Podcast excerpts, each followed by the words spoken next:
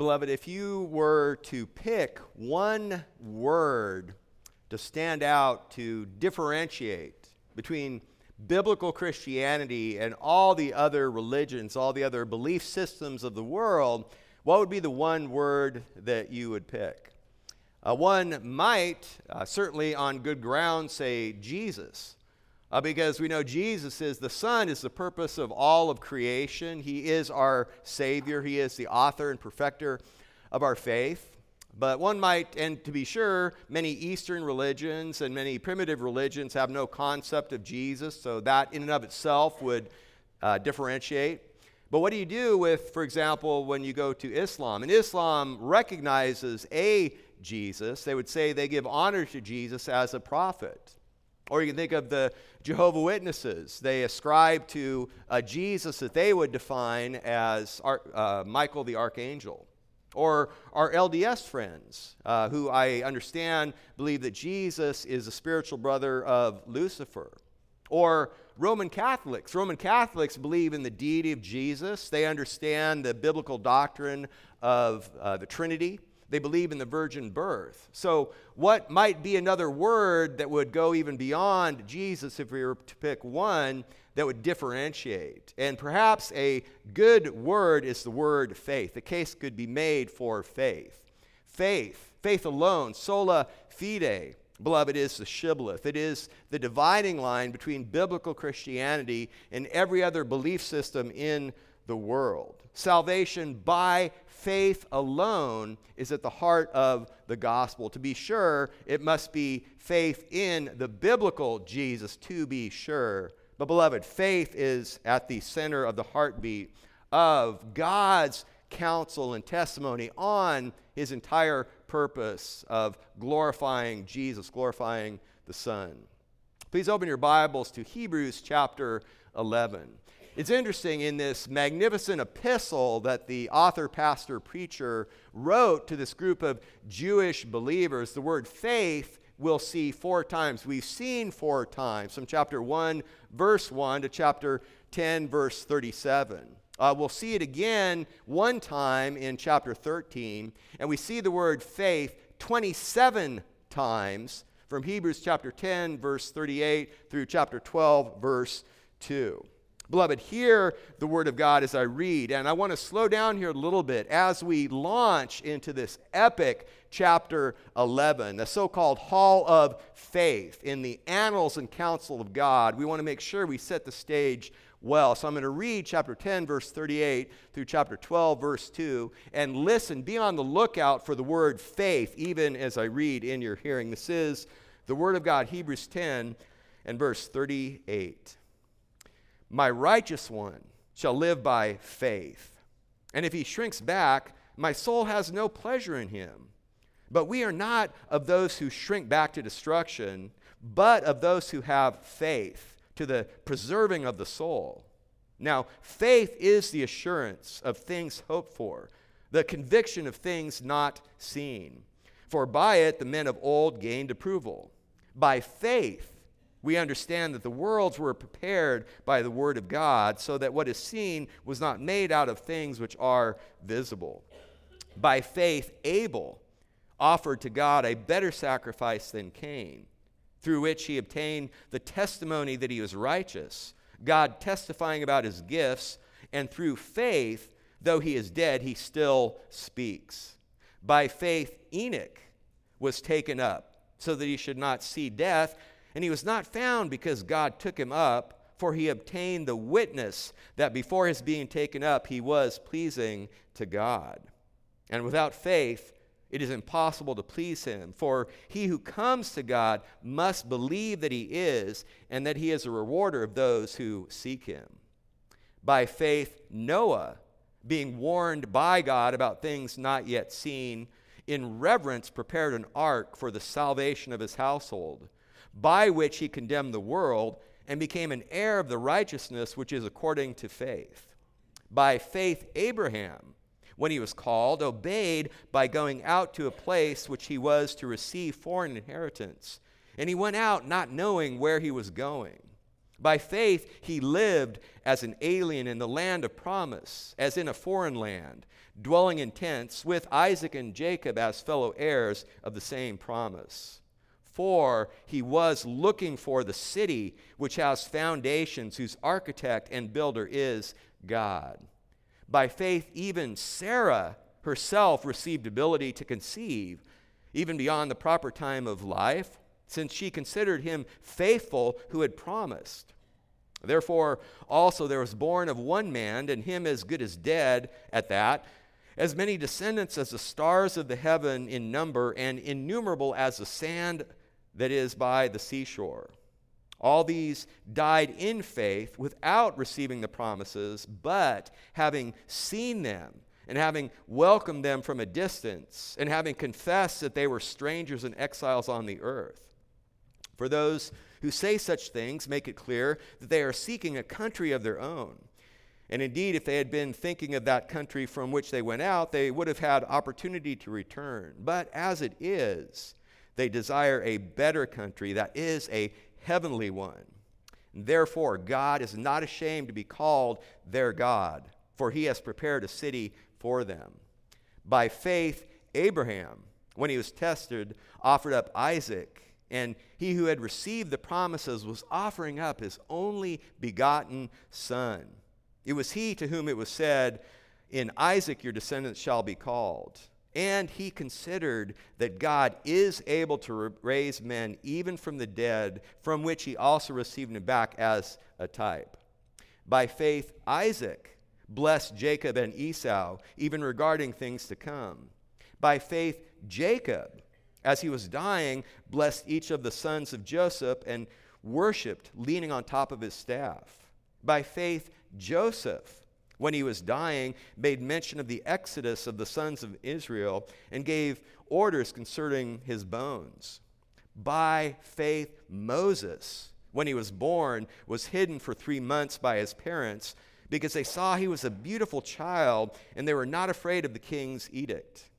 By faith, Moses, when he had grown up, refused to be called the son of Pharaoh's daughter, choosing rather to endure ill treatment with the people of God than to enjoy the passing pleasures of sin, considering the reproach of Christ greater riches than the treasures of Egypt, for he was looking to the reward. By faith, he left Egypt, not fearing the wrath of the king for he endured as seeing him who is unseen. By faith, he kept the Passover and the sprinkling of the blood, so that he who destroyed the firstborn might not touch them. By faith, they passed through the Red Sea as though they were passing through dry land, and the Egyptians, when they attempted it, were destroyed. By faith, the walls of Jericho fell down after they had been encircled for seven days. By faith, Rahab the harlot did not perish along with those who were disobedient after she had welcomed the spies in peace. And what more shall I say? For time will fail me if I tell of Gideon, Barak, Samson, Jephthah, of David and Samuel and the prophets, who by faith conquered kingdoms, performed acts of righteousness, obtained promises, shut the mouths of lions quenched the power of fire, escaped the edge of the sword. From weakness were made strong, became mighty in war, put foreign armies to flight. Women received back their dead by resurrection, and others were tortured, not accepting their release in order that they might obtain a better resurrection. And others experienced mockings and scourgings, yes, also chains and imprisonment. They were stoned. They were sawn in two. They were tempted. They were put to death with the sword. They went about in sheepskins, in goatskins, being destitute, afflicted, ill treated. Men of whom the world was not worthy, wandering in deserts and mountains and caves and holes in the ground. And all these, having gained approval through their faith, did not receive what was promised because God had provided something better for us, so that apart from us, they should not be made perfect. Therefore, since we have so great a cloud of witnesses surrounding us, let us also lay aside every encumbrance and the sin which so easily entangles us, and let us run with endurance the race that is set before us, fixing our eyes on Jesus, the author and perfecter of faith, who, for the joy set before him, endured the cross, despising the shame and has sat down at the right hand of the throne of God. Beloved, this is the word of God read in your presence. Please attend to it as such. Beloved, Hebrews 11 is like an avalanche. It starts small and then it picks up momentum and massive energy. This is a literary masterpiece. This is a song of faith. If one might think of 1 Corinthians 13 as the primary treatise, the primary discourse on love, Hebrews 11 would be the counterpart, primary treatise and discourse on faith. And what we'll look at here this morning, our text are the first three verses, really the first two, with a just light dipping into verse three. What we see here is the nature of faith and the beginning of faith. Very briefly on the beginning of faith in verse 3, more next Lord's Day. Because basically, we want to understand more and more what is faith and where does it begin, namely, the faith that saves not the normal, natural kind of faith. All human beings operate by faith. Every human being, when they get in a taxi, when they get in an airplane, when they take a pill that was given them by the pharmacist, the list goes on, is taking a step of faith. It's not that kind of faith, it's a supernatural, true, logical, reasonable, rational, life saving, soul saving faith that is a gift of God that is a subject of discussion. So, in the first two verses, what is the nature of faith? And what the author does is he gives in verse 1 a definition of what faith is, and then in verse 2 he gives a description of what faith does. And I just mean faith, not your faith or my faith, but faith in and of itself. To be sure, we are part of the equation. That's why God wrote his Bible, wrote his word to us. But this is faith in and of itself. So, Firstly, a definition of what faith is in verse 1. And it's interesting when we look at this definition, it's not a definition that we would expect that we might see of faith in a dictionary or even in a systematic theology. His statement in verse 1 is very straightforward, and it's also somewhat deceptively simple in appearance, but it is massive and powerful. He begins, look at the text, he says, Now Faith is the assurance of things hoped for, the conviction of things not seen. When we see that first word, now, it ties us back and draws us back to the end of chapter 10, where we may remember, you may remember that this author, pastor, preacher, out of his pastor shepherd's heart, he gave closing of chapter 10 words of exhortation and encouragement, namely to endure. For example, 10 verse 32, he said, Remember the former days when, after being enlightened, you endured a great conflict of sufferings.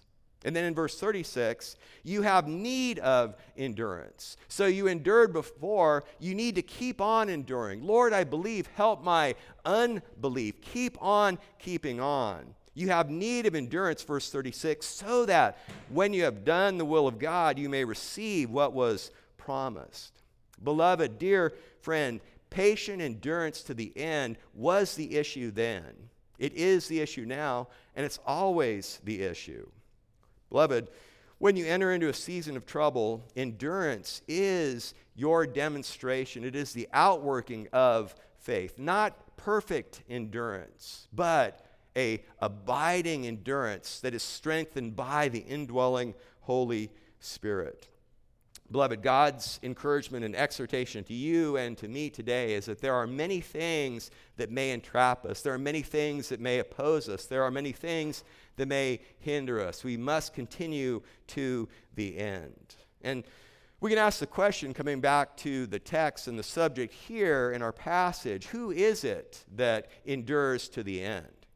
When we think of the New Testament, there are many different titles and labels and ways in which God describes his children. His children is one of them. We are the saved. Uh, we are Christians only three times, but we are called Christians three times in the New Testament. We're called the elect eight times. We are called, more to the point here, believers. We are believers. For example, Acts 5, verse 14, good Dr. Luke wrote, More believers in the Lord multitudes of men and women were constantly added to their number. Paul, in 1 Thessalonians 4, uh, 1, verse 7, said to the church in Thessalonica, You became an example to all the believers in Macedonia and Achaia.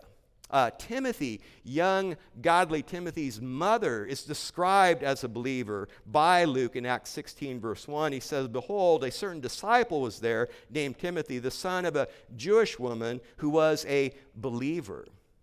Paul describes Abraham.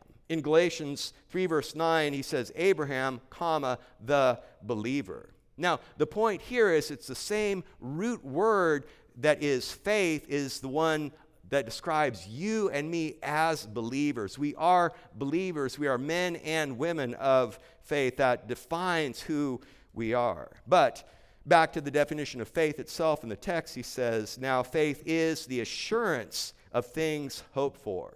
The word assurance, it's hypostasis, is the Greek word.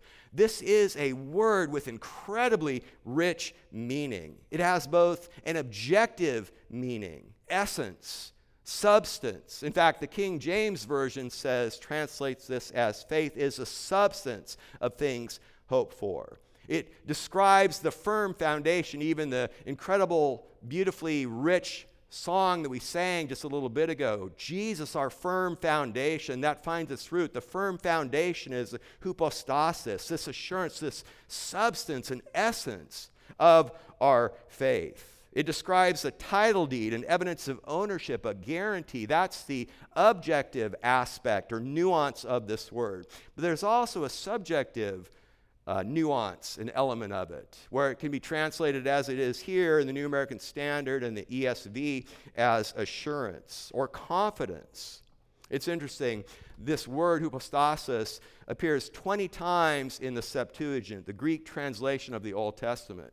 It appears 20 times, translating 12 different Hebrew words. That gives you an idea of the richness of this word that is used here. It appears five times in the New Testament, twice in Second Corinthians, where in both those instances it was more on the subjective context. So it's, it's uh, translated as confidence. It then appeared the next time in Hebrews 1, verse 3 where you read the words describing the Son, He is the radiance of His glory. The Son is the radiance of the glory of God and the exact representation of His nature, of His substance, of His essence. And then it appears the second to last time in chapter 3:14 where the author says, "We have become partakers of Christ if we hold fast the beginning of our assurance firm until the end."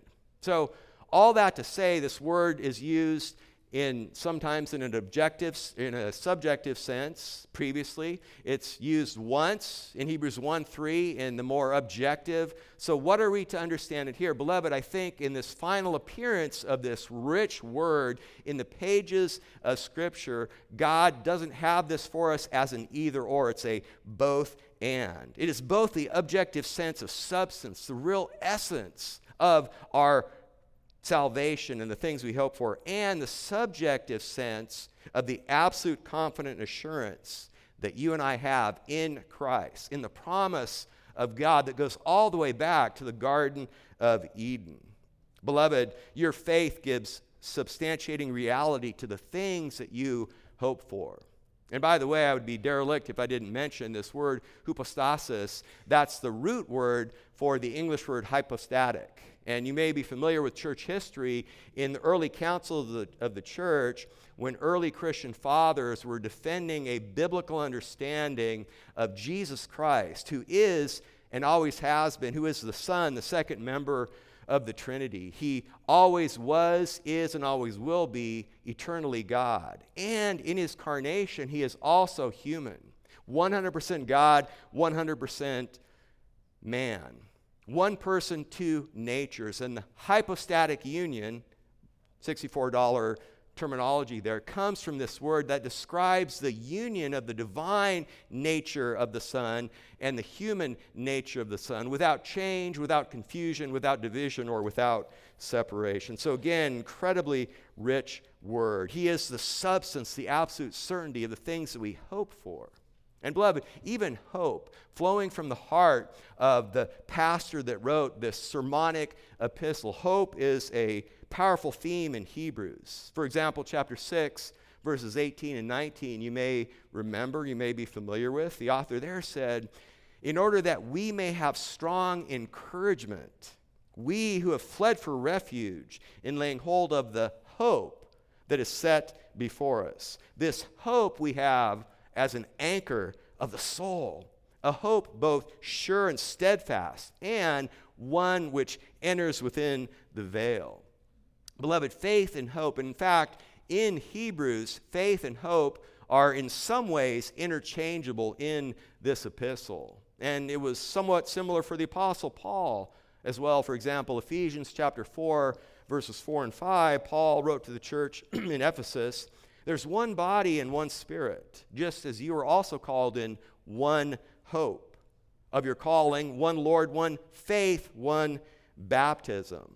So, hope and faith are tied together. And in the same way, there is a massive contrast between the kind of supernatural, abiding, certain, substantial faith that's being described here and just the natural faith. So, also, there is a massive chasm between the hope that is based on the promise of God and just a wishful thinking kind of hope. Uh, the commentator Hughes had this to say about the latter. He said, quote, for man without faith, hope is cumbered with uncertainty and cramped by unpredictability. It's retarded by fears as well as spurred by longings of human subjectivity. End quote. And beloved, that is in massive contrast to the man of faith or the woman of faith. For us, hope is sure and substantial because it's founded on the objective reality again of the immutable promises of God who cannot, does not, and will not ever lie. And what we see here as we finish out chapter 1, or excuse me, verse 1, is that God buttresses, He strengthens our sure and substantial hope with even more certainty. He says, the conviction of things not seen. That is, faith is also the conviction, the evidence, the test, the proof of things not seen. Uh, the word translated conviction is taken from a courtroom type of scene. It's interesting. The new, most of the modern translations, NASB, ESV, others, translate these two words as assurance and conviction. King James translated, the translators translated them as substance, and this other one as evidence. And again, this is a both and the subjective and the objective, the absolute reality outside of us of the certainty of salvation based on this faith and the evidence, the proof of it, and then what it means to us in our thinking, in our life, in our fears, in our courage, in the things not seen. That's continued also in verse 3 things that are not made, or that God made the world, not out of things which are visible. Beloved, this is for the believer, for the woman of faith, for the man of faith. This is the pull of the unseen, the godly, righteous draw of the unseen.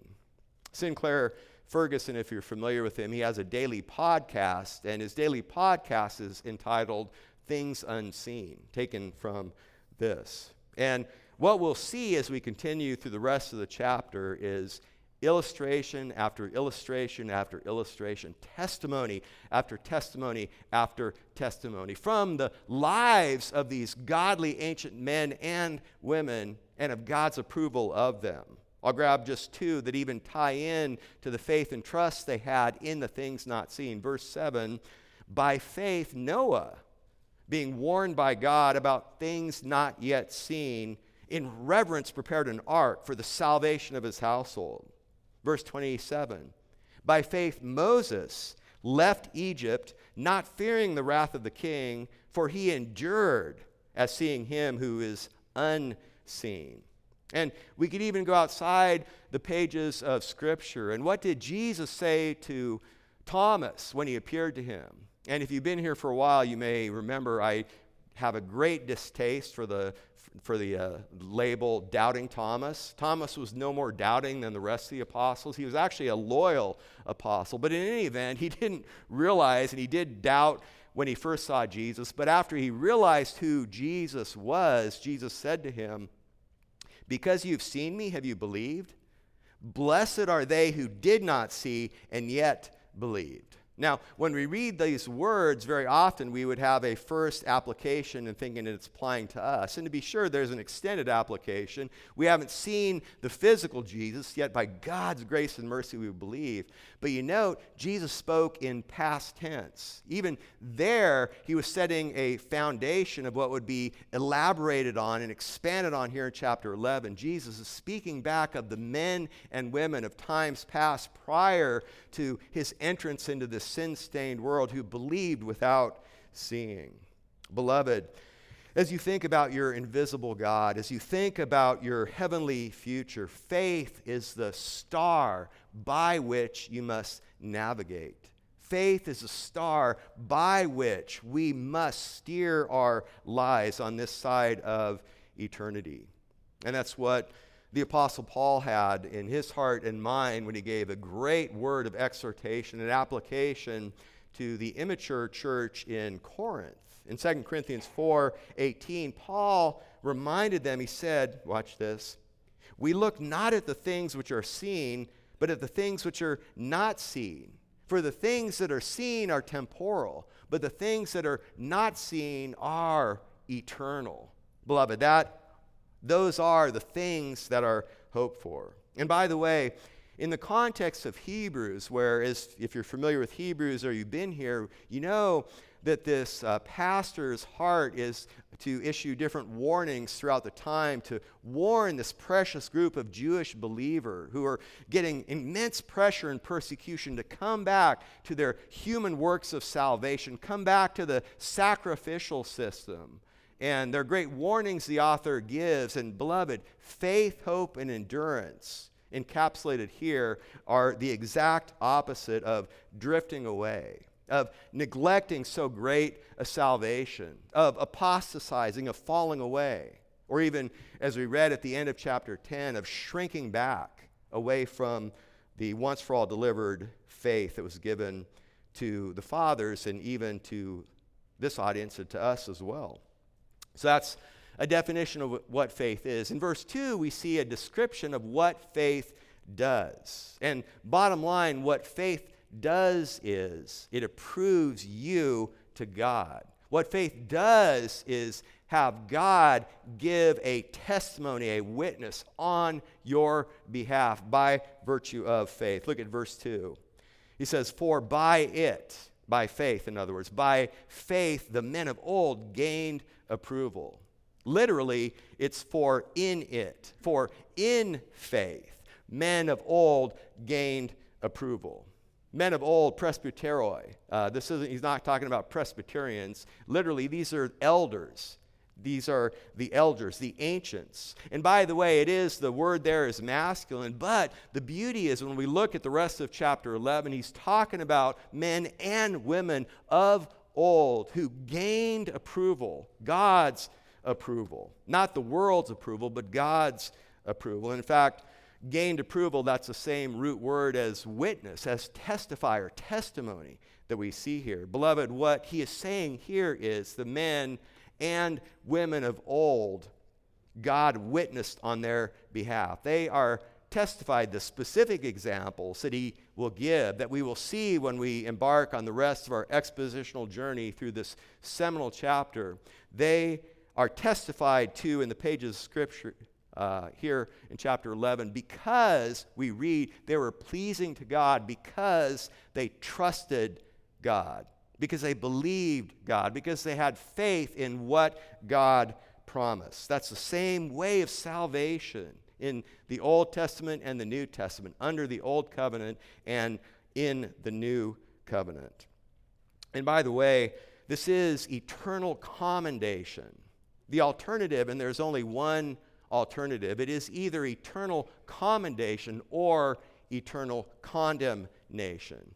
There's no middle road, there's no third alternative. Either you will be, friend, either you will be in the day of judgment commended by Christ, or you'll be con- condemned without Christ and condemned by Christ.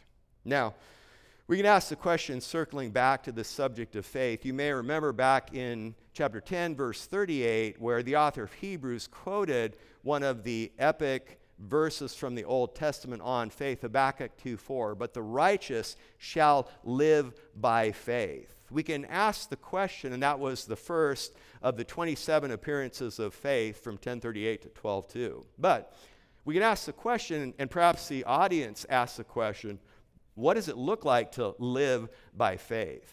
What the author does here is he says, well, let me tell you, know, now even better, let me show you. Let me show you. And the phrase by faith appears 21 times in Hebrew, 20 times in chapter 11. This by faith, that little two word English phrase, is one of the most important statements in the New Testament. And in fact, it's a literary outline and key for us to understand as we embark through chapter 11. By faith marks the massively impressive roll call that we see here in this chapter. The roll call of faithful men and women from the time even of Adam and Eve. He starts with Abel in verse 4. Look at verse 4. By faith, Abel offered to God a better sacrifice than Cain, through which he obtained the testimony that he was righteous, God testifying about his gifts, and through faith, though he is dead, he still speaks. He begins with Abel, then he moves to Enoch and Noah, then Abraham and Sarah, and then Isaac, Jacob and Joseph, Moses and Rahab. The antediluvian superstars of Abel, Enoch, and Noah, the patriarchs, the mighty apostle and giver of the law, Moses, and a harlot.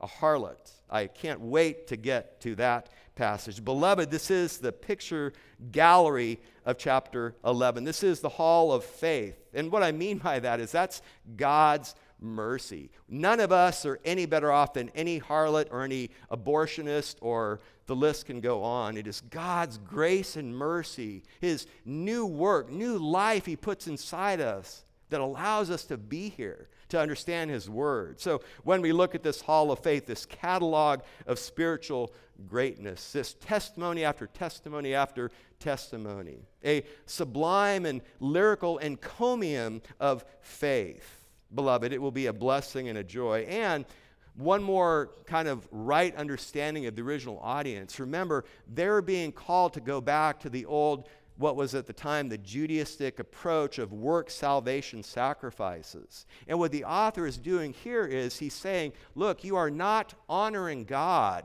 you are not honoring the old covenant. You're not honoring the great men and women of faith of times past by doing this. Don't go back. It's the same way of salvation in the old as in the new. Beloved, in the rest of chapter 11, these ancient men and women, these men and women of old, are an exposition and living illustrations of the kind of faith that the author just finished chapter 10 with. Again, verses 38 and 39 My righteous one shall live by faith. Those who have faith to the preserving of the soul. And it's in living color when we study these. The exhortation following verses 38 and 39 of chapter 10 is actually given all the way in chapter 12, verse 1. We read it earlier, but again, chapter 12, verse 1 Therefore, since we have so great a cloud of witness, uh, witnesses surrounding us, let us also lay aside every encumbrance and the sin which so easily entangles us, and let us run with endurance. Again, same theme. Let us run with endurance the race that is set before us. And chapter 11 is one giant illustration inserted therein. And beloved, what we will see is the ancients heard the story, they believed the promises, and they lived their lives. They weren't concerned with the verdict of the world, they were concerned solely with the verdict of heaven. And beloved, in these living illustrations, these men and women of faith, the pull of the unseen is powerfully evident. And if you're here, you'll be invited week by week by week to look at them, this great cloud of witnesses, and to learn from them. So that is the nature of faith, the definition of what faith is, and the description of what faith does. And very briefly, in verse 3, this is just to dip our toe into the water. We'll do more next week. This is the beginning of faith, not the beginning of your faith, the beginning of faith. Namely, creation is the theater of God's glory in redemption. No one was present in the beginning. All humanity is confronted with a universe already existing. And that's why the author says in verse 3 by faith we. So, by faith, Abel, Enoch, by faith, Noah, Abraham, Sarah, and so forth. Now, but right at the beginning, by faith, we. By faith, we understand that the worlds were prepared by the Word of God, so that what is seen was not made out of things which are visible. As we consider, there's an important element that comes out of verse 3 that further accentuates and helps us understand the significance and the reality of this faith. And to set the stage, I'm going to read a couple quotes from a book called The Devil's Dictionary. It's a satirical dictionary written by American journalist Ambrose Bierce. Ambrose Bierce was a soldier in the Civil War. He was severely wounded, he had a, a head wound, and he witnessed just the wickedness and sin and the travesty and tragedy of human combat and war. And he became a cynic. His book was first published as the Cynic's Word Book in 1906, and then in more comprehensive form as The Devil's Dictionary in 1911. He's got some humorous definitions in here. Love, for example, love, he says, is a noun meaning temporary insanity curable by marriage.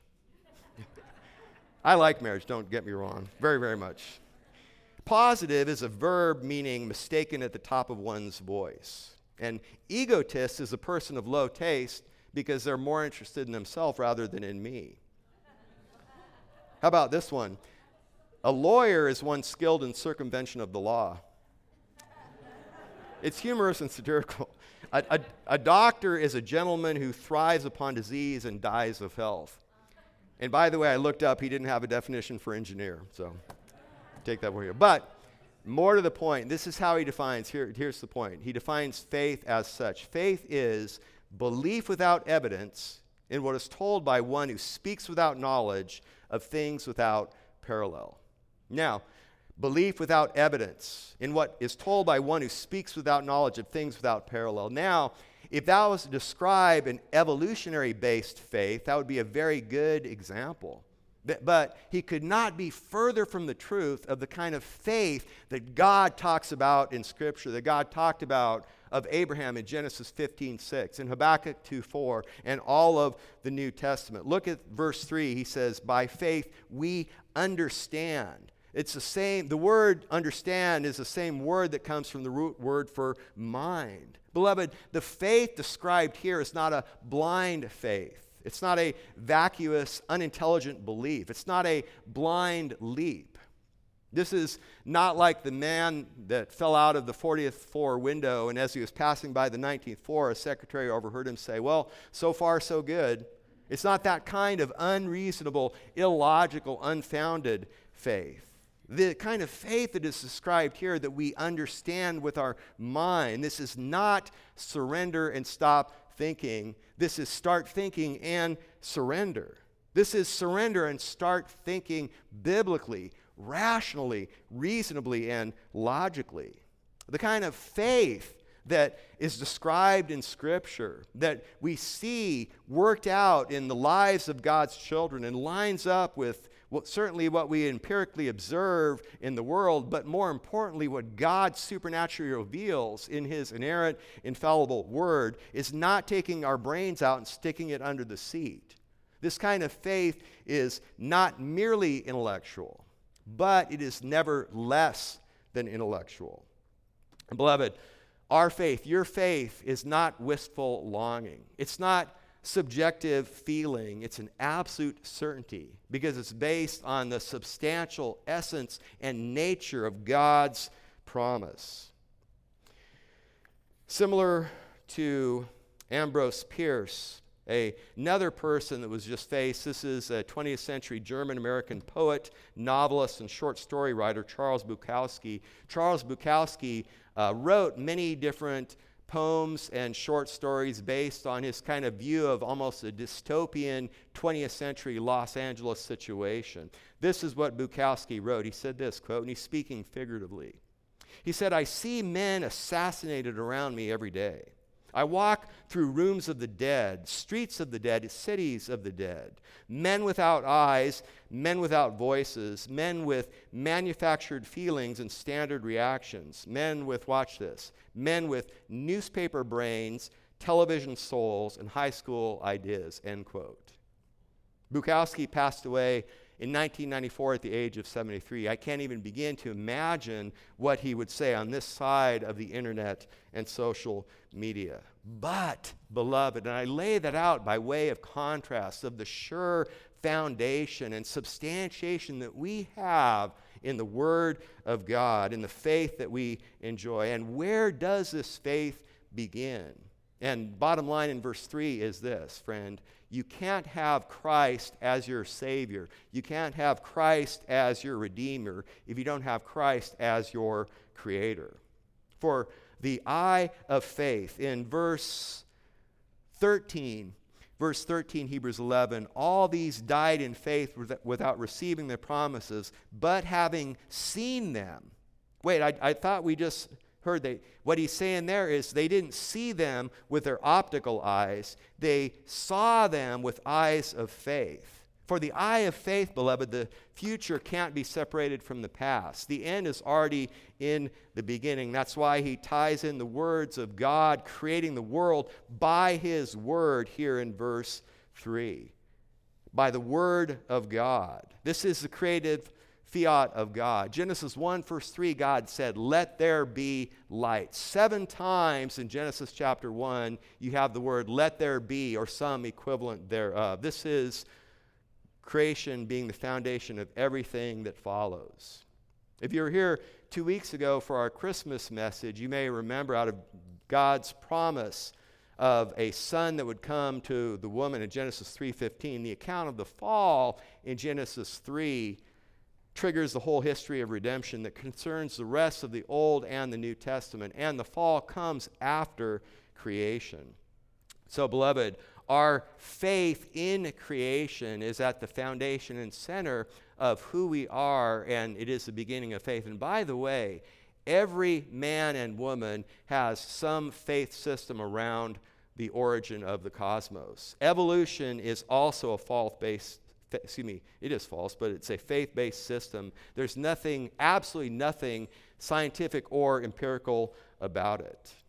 Martin Luther said, quote, a lie is like a snowball. The further you roll it, the bigger it becomes. And the lie of evolution is one of the biggest snowballs of all. Every man's belief, every woman's belief in the origin of the cosmos is based on faith. You can either have a faith that is reasonable, rational, and logical, as described here by the author of Hebrews, or the alternative is a faith that is irrational, illogical, and unreasonable. And I like what John MacArthur said. He said, if you don't accept the literal account of Genesis 1 through 11, when do you start believing in the literal account of any part of Scripture? Verse 6 of Hebrews 11 in conclusion.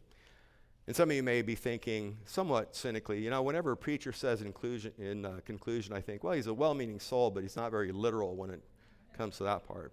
But actually, I am somewhat literal here. in conclusion, Hebrews 11 6. Without faith, it's impossible to please him. For he who comes to God must believe that he is, and that he is a rewarder of those who seek him. Beloved, dear friend, this matter of faith is not a marginal issue. It's not something that we can push to the corner. It is eternally essential to where you and I will spend eternity. It is of pressing importance in this moment. And it sets the stage well for us now to approach the table of communion, where we remember the great sacrifice and price that Christ paid on our behalf to secure our eternity with Him forever and ever in heaven based upon faith. Please join me as we go to the Lord in prayer. Lord God, we praise you and thank you, Lord. We thank you for the counsel of your word. We thank you, Lord God, for the clear teaching. Lord, you are holy. We are born sinners. We are in need of a Savior. And we are saved by faith alone in you, Lord Jesus alone. Thank you for the gift of salvation. Thank you for every Lord's Day where we gather together. Thank you for a Lord's Day like today when we come to the communion table and remember the great price you paid on our behalf. Dear God, be glorified in all that we do. It is for your glory and for your honor, Lord Jesus, that we pray and that we now do this thing. Amen. Amen.